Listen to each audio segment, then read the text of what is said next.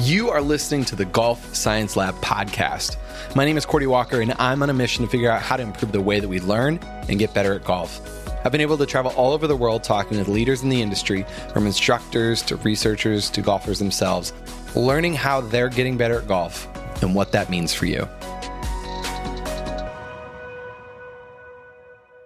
Hey everyone, welcome back to this week's episode.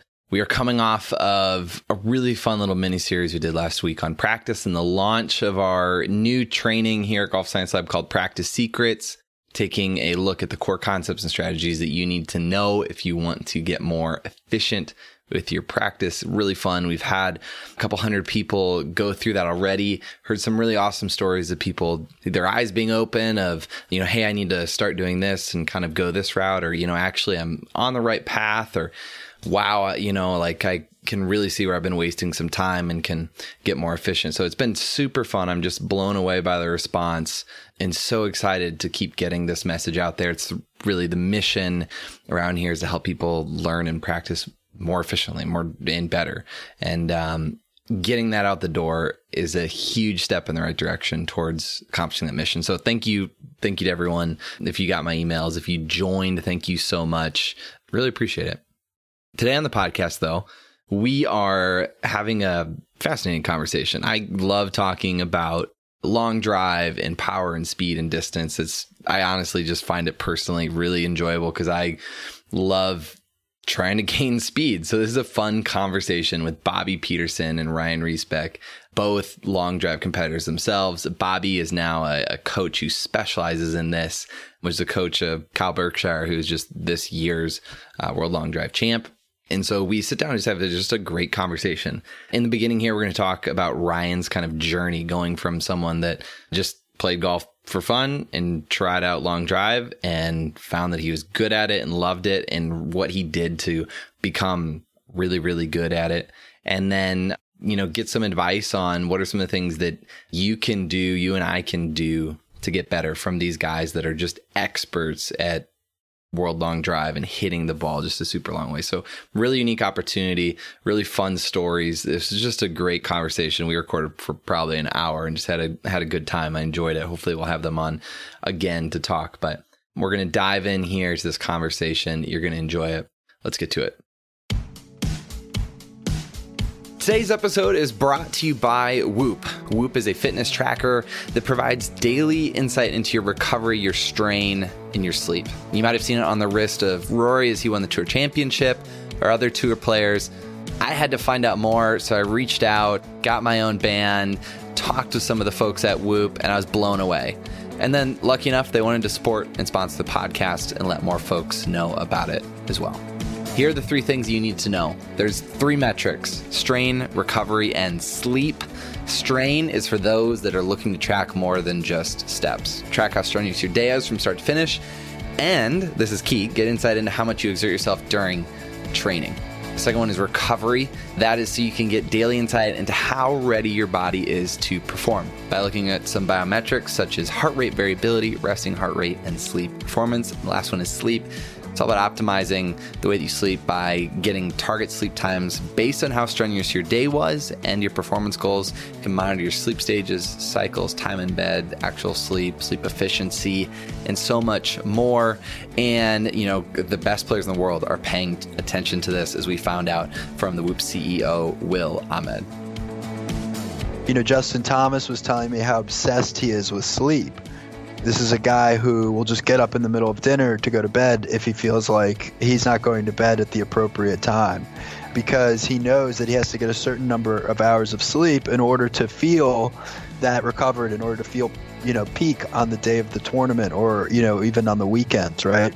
Uh, he was saying that he actually had a green recovery on the sunday of leading the bmw tournament. I think that's pretty cool right? You know normally when you're leading the tournament, you're going to feel an additional level of stress. In his case, it was the opposite because he's figured out ways to, to train his body and, and to use Whoop. Definitely check this out and learn more about Whoop. It's W H O O P dot com. Use the code GSL for 15% off your membership. That is GSL. Definitely go check out whoop.com.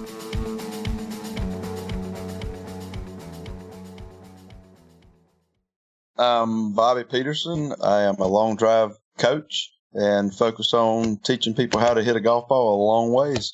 I started in golf in, in 90 when I got out of the military and competed in long drive events almost immediately up until uh, 2009. I competed in the open division and realized at the age of 42, I needed to find a different line of work. and uh, the knowledge that I'd gained over the years, I thought I'd pass it on. So I actually started with uh, Landon Gentry and James East in 2010, trying to share my knowledge as far as club building and technique and, and stuff like that. And uh, since 2010, we've amassed 73 professional long drive wins, including a senior champion, a ladies world champion, and an open champion, Kyle Berkshire, this year.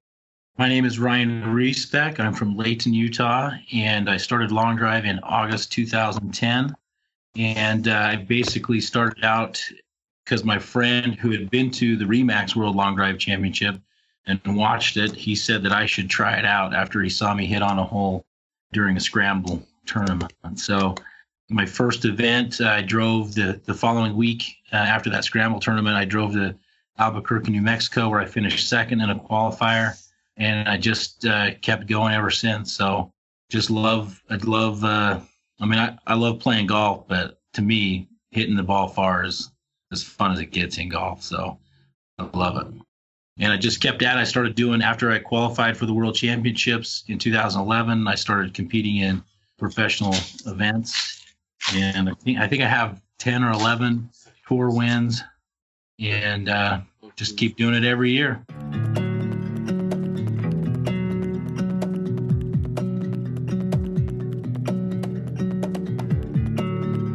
Think my swing when I first started was was very typical of the normal amateur golfer, where I you know came over the top and hit a big slice. And I could swing fast, but I wouldn't you know always hit the center of the club face. And I would always joke about you know being able to count the total distance the ball traveled rather than you know the distance down the fairway because it moved a lot from left to right. So it took a long time to kind of figure out some of the things I was doing wrong. And at first, I just thought I just needed to swing as hard as I could because I, I'd actually had a little bit of success just trying to hit the ball as hard as I could.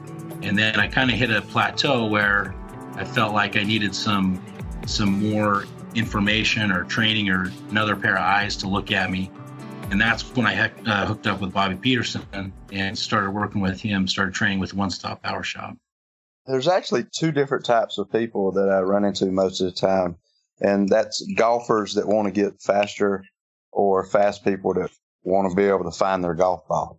And Ryan was the latter. He he was pretty fast when I met him. He was when he first came into sport. I was actually scouting him. I, I paid attention to everybody, and and he was hitting some what I call heavy balls. When they hit the the ground, they would just run forever but they were real flat. And I noticed that anytime that a grid was not fast and running, so if it's a soft grid, if it rained or anything like that, he was in and out of a tournament pretty quick. But in tournaments that is fast, I mean, he would go all the way to the end, if not win it. He would, I mean, he was pretty close. And I got the opportunity in Florida. We had a, a tournament, and I actually worked the grid at that tournament. And um, I remember him hitting a golf ball down the right side that I was on, and when it hit the ground, it looked like a rifle shot. It, it just took off and it run like 80, 90 yards. And Justin Moose hit one that flew probably, I'm going to say 35, 40 yards past Ryan and rolled a yard. And I was like, man, this guy hits a really good ball, but his ball flight skills and ball flight characteristics are, are just awful. You know, so I thought, man, if I ever got a chance to work with him, that's what we would work on is learning how to flight the golf ball and getting that thing to carry further and then release. Because then on soft grids, he would actually do a lot better. You know, and, and then I have other people like uh, Paul Howell. Paul Howell was a great ball striker, really good golfer, and he was fast. And I thought he was that type of person that if he trained for it, could become faster. And and if he was hitting the grid as much as he's hitting a fairway playing a golf, he was going to have a lot of success. And he did. Within one year, we were able to get him uh, to the top ten in the world you know so and he's won a couple of events in the last few years as well so those two type of people are what, what we typically see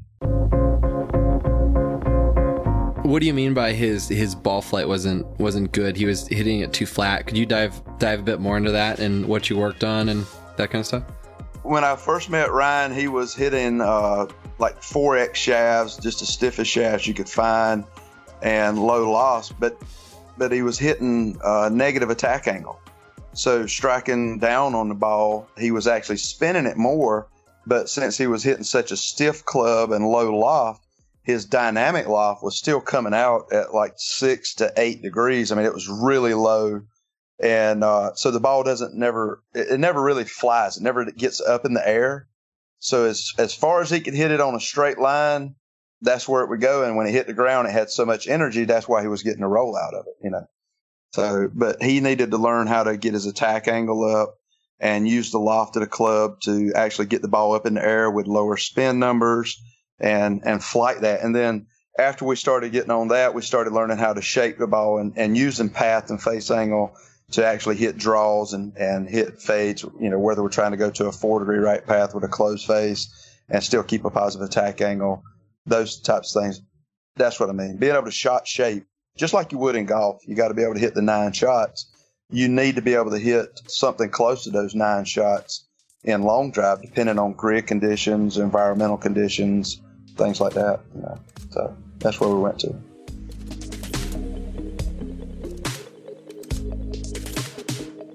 I didn't realize this, and it's one of the things that Bobby explained to me. But the tournaments and competitions that I had won previous to that were like he said, they the driving or the grid was was flat and would run, so it might be dry or it was from an elevated tee box.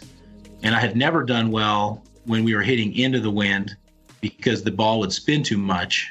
Or if the ground was wet, I couldn't carry it far enough because I wasn't going to get any rollout. So I was always, you know, 10 to 15 yards short when the grid was wet. So these are things that he observed that I didn't observe. So what we tried to do, there's a few things that we tried to do. We tried to add a little spine tilt we tried to get my hands higher at the top of the backswing in position four. And then I do a little move where I kind of do kind of a partial squat when I drop down. So in the backswing, I would raise up and then I would drop down. And as long as I could counterbalance my weight, my upper body behind the ball, all of a sudden, instead of being like a, a negative two attack angle, I'm somewhere between like three and five pretty consistently now, which doesn't seem like you know, a huge difference, five or six degrees on the attack angle. But when it comes to carrying the ball and getting, you know, optimal ball flight, you know, it's 15 or 20 yards a lot of the time, and sometimes more depending on conditions. So those little tweaks like that really help. We also increased my loft, went to a softer shaft. And uh, before I, like he had mentioned earlier, I was I was basically trying to swing a, just about as stiff of a shaft as I could possibly swing because that would help me to straighten the ball a little bit more. Straighten it would straighten the ball flight out a little bit more. But some of the tweaks that we've made to the swing, I can swing just as fast without trying to swing as hard. So I can get a better ball flight, you know, swinging a good smooth swing and produce the same speed as well. So things like that. And then that allows you to practice longer. I used to get so worn out. I'd get you know a lot of knots in my shoulders and uh, in my neck from swinging so hard. And now I can I can swing for hours and uh, still not have those same problems. So, so from a health standpoint, that was a, one of the big changes that we made as well. And what kind of results? What was the difference? Like, what was your? I guess what metrics do you care about? Do you monitor? And what were some of the differences that you that you saw? I'll give you a good example. I think it was back in 2014, before I started working with Bobby, I had an, an average attack angle of like negative 1.2, and my vertical launch was like 8.9. And now I would be somewhere around probably an average of three attack angle. My vertical launch is more like 12, 12 and a half. So just slight, slight tweaks to what we're doing in that circumstance, that makes me a much better competitor in all conditions. So I still spin the ball a little bit, but you know, the equipment plays an important part of the competition. A lot of times people will think that you can't hit the ball as far with a little bit more spin. And I think we saw at the World Championships that some of the longer balls had a little bit more spin than and were optimal. A lot of times people want to be somewhere around you know 16 to 1800 spin, and some of the longest balls we saw were between 26 and 2800 spin, you know RPM. So you can hit the ball far with, with little extra spin too. So there's a lot that goes into the equipment. That's the other thing that that Bobby is an expert at is the club building and making changes to the equipment to fit the the current environment that you're you know hitting in. So let me speak to some of the things that we look at with Ryan as well. We had a we had a very hard time with him for almost a year with alignment, and we actually had a language barrier with alignment because I might would be saying something like you need to square up to the target, and I, I was talking about his shoulders, and he was probably thinking about lining up his feet. So, and it and it actually cost us an event in uh, Denver, Mile High Shootout one year. We struggled all day with trying to get his upper body aligned, and for some reason or another, we kind of got focused on the feet being aligned in a different direction, which which kind of crossed things up at that tournament. But alignment was a big issue with him and obviously, like you touched on with the attack angle and stuff like that. But the metrics I always looked at was path, face angle, and then attack angle. But then looking at his body motion and what he was doing, once we got his alignment correct, it was the spine tilt away, getting high hands at the top of the swing, and then actually counter rotation or separation. We want the lower body going toward the target as the upper body is finishing the takeaway. That little bit of separation is a huge jump in Ryan's ball speed. And if he's center punching it, if he's if he's hitting it in the middle of the club face, he's one of the top competitors in the world when he does that. That's what I look at when I'm watching it.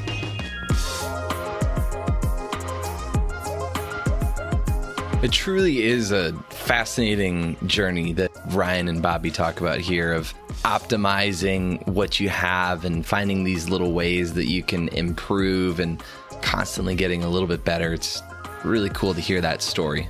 One of the other students that Bobby works with at the One Stop Power Shop is Kyle Berkshire, who just won the World Long Drive Championship. And I asked Bobby what some of the keys that they worked on, the changes they made, the things that they did that helped Kyle make some speed jumps to win this past year. And I was blown away by some of these answers. There's some really cool insights. The heart rate thing is just, I love that. There's got to be something there that we should dive into more here on some future content. But let's get into that. Some of the ways that Bobby helped uh, Kyle Berkshire. The first thing I look for is what a golfer's trigger is, how they start their swing. And using force plates, you can actually tell that most people put a little more pressure on their front foot when they initiate their swing and transition to their back foot. But what I noticed real quick with uh, Kyle is he had a little bit of a stutter step with his back foot when he did that, which made him flinch.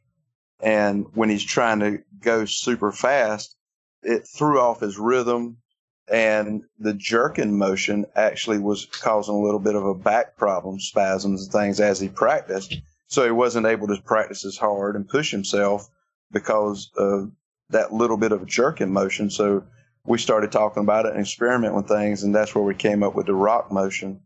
And then what, after we kind of were massaging that to get to what we wanted, it wasn't necessarily that we wanted it stepping up in the air or anything. We just wanted to trigger those spots to get it a little smooth, you know, take away and uh, be able to accelerate into the swing versus going from zero to 150 miles an hour close speed, you know, that quick the golf swing is, is less than a second. So he's still going to get to 150 miles an hour in under a second.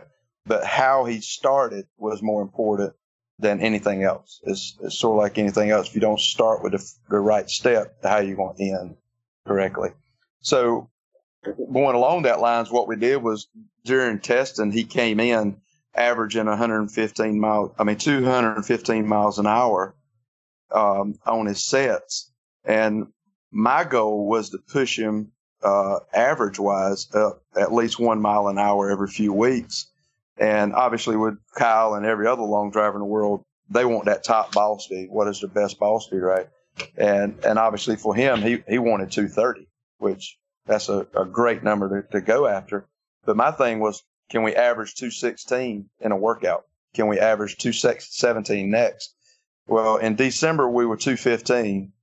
By Worlds, we were almost 224 miles an hour average on a 32 ball set. So pushing that average, if your average is faster than most of your competitors' top speed, you're going to have more success. And that's all there is to it. Yeah. And he did reach the 230 mile an hour peak here at OSPS, but on TV in competition, he was able to go 228 miles an hour and set a ball speed record this year. Wow. Talk me back to the the rocking kind of pre-shot thing.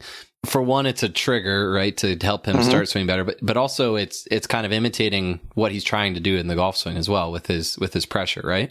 Yeah, transition of pressure gets him into the, the motion of moving. But again, the biggest thing for me was we didn't have the jerking motion, which was causing problems in his body. He's told me multiple times over the last few months he is totally pain free. Where in December, when he came to me, he was actually having a little bit of back problems, neck problems, things like that. And that comes from jerking motions, right? I mean, that's, that's usually when we get hurt is in a sudden start or a sudden stop. And that was the main thing to get out of it. Uh, and most of us have triggers. I mean, either a forward bump of the hands or hips or, or something that gets us going. So I, I kind of like the idea of being in motion and continuing to be in motion versus from a static point and then trying to accelerate as fast as you possibly can. So, but it, it gives him a good rhythm. And, and I've seen a lot of people around the world trying to imitate it now. And it, it's probably going to help them. Now, he's not the first one to ever do this. I mean, the step in motion, there's been plenty of people in the past that have had a little step here or there. I mean, Dominic Massa several years ago used to step in sort of like a, a stride baseball swing, but with stride golf swing in it. Jason Eslinger did it for a little while, and others. I mean, you know, a golf uh, swing in motion is not new to the sport. It's just kind of coming to light now, I guess.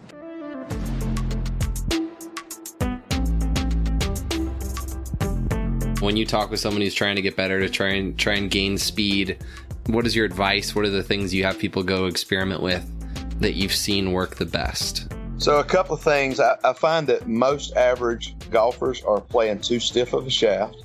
There's no reason in the world that you can't get a little longer club, if especially if you're a little older. Move up to a 46 inch club, get away from those 44 or 45 inch drivers. The USGA allows you to go to 48. So there's no difference in hitting a three iron and hitting a six iron, you know, it's just a longer club. That's the way I look at it. So a, a driver that's 46 inches versus a driver that's 44 inches, you know, just a couple inches. So do that. As far as training, there's no substitute for hitting golf balls. Don't be afraid to end your practice on an eight ball set and hit them just as hard as you can hit them. And eventually, when you hit them as hard as you can hit them and they're going straight, that should transfer over to your average ball speed on the golf course when you're playing golf at being a little bit faster. So push yourself as far as that. There's a couple of things out there, training aids that I really love. Orange Whip is one that I really love. Ultimate Swing Trainer is another one that I love. But there's there's devices out there that can help you increase your club speed that uh, people should look at, and if, if they can get it in their budget or, or you know time, I think they should get those things.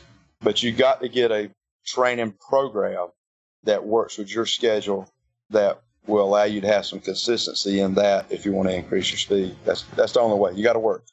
Without work, there's no reward. Ryan, do you have anything to add to that? So Bobby mentioned earlier about club path and face angle, and if players, you know, for example, they can go to the, video, the instructional video driving smarter, driving smarter. They go to that video. We explain how to use that that uh, your path and face angle to make the corrections to your ball flight. Some people just don't know how to fix their ball flight. I was one of those people, and just just by simply observing the ball flight you're hitting consistently, what change you need to make to improve the ball flight will get you a lot of yardage.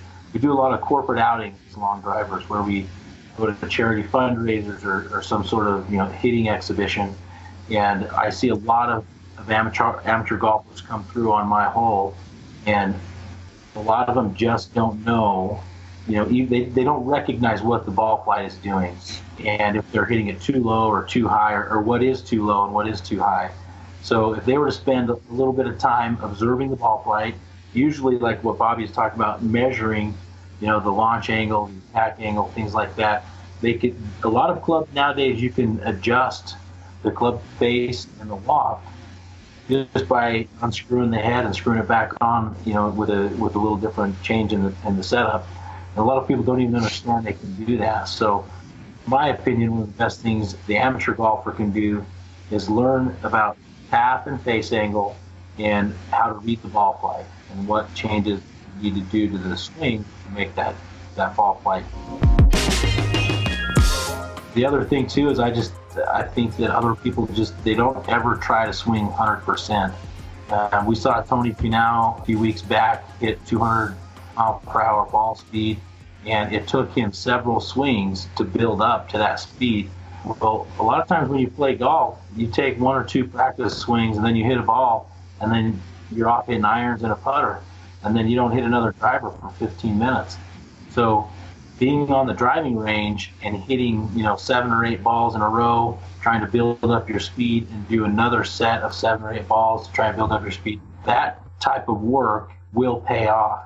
In my observation, what I've seen is it usually takes a new long drive competitor uh, about six months to make some significant speed improvements. But once they have trained for about six months, I mean, I, I've seen people add 10, 15 miles per hour clubhead speed in a matter of six months, and that's just from swinging. I will give you a tip. This is uh, from personal experience. So one year I determined that I was going to to get faster. So I, I was swinging a club inside my house all winter long, and I I just trained and trained and trained, and it it, it helped me swing faster. But the very first competition I went to, I couldn't even hardly hit the grid because I wasn't hitting a ball when I was training. I was just swinging. So I accidentally uh, developed these swing habits that were not good for my swing, for actually hitting a ball. So I would say the more that you can swing hard while hitting a golf ball, the better off you'll be. Fascinating. You know what's funny is is um, I think there's so many people out there that never try to swing hard. They they yep. they want to hit it farther, but they never actually try to swing harder. And I just find it fascinating. I had this like kind of personal breakthrough probably two years ago now where I finally understood that to hit the ball farther, you have to try to hit it farther.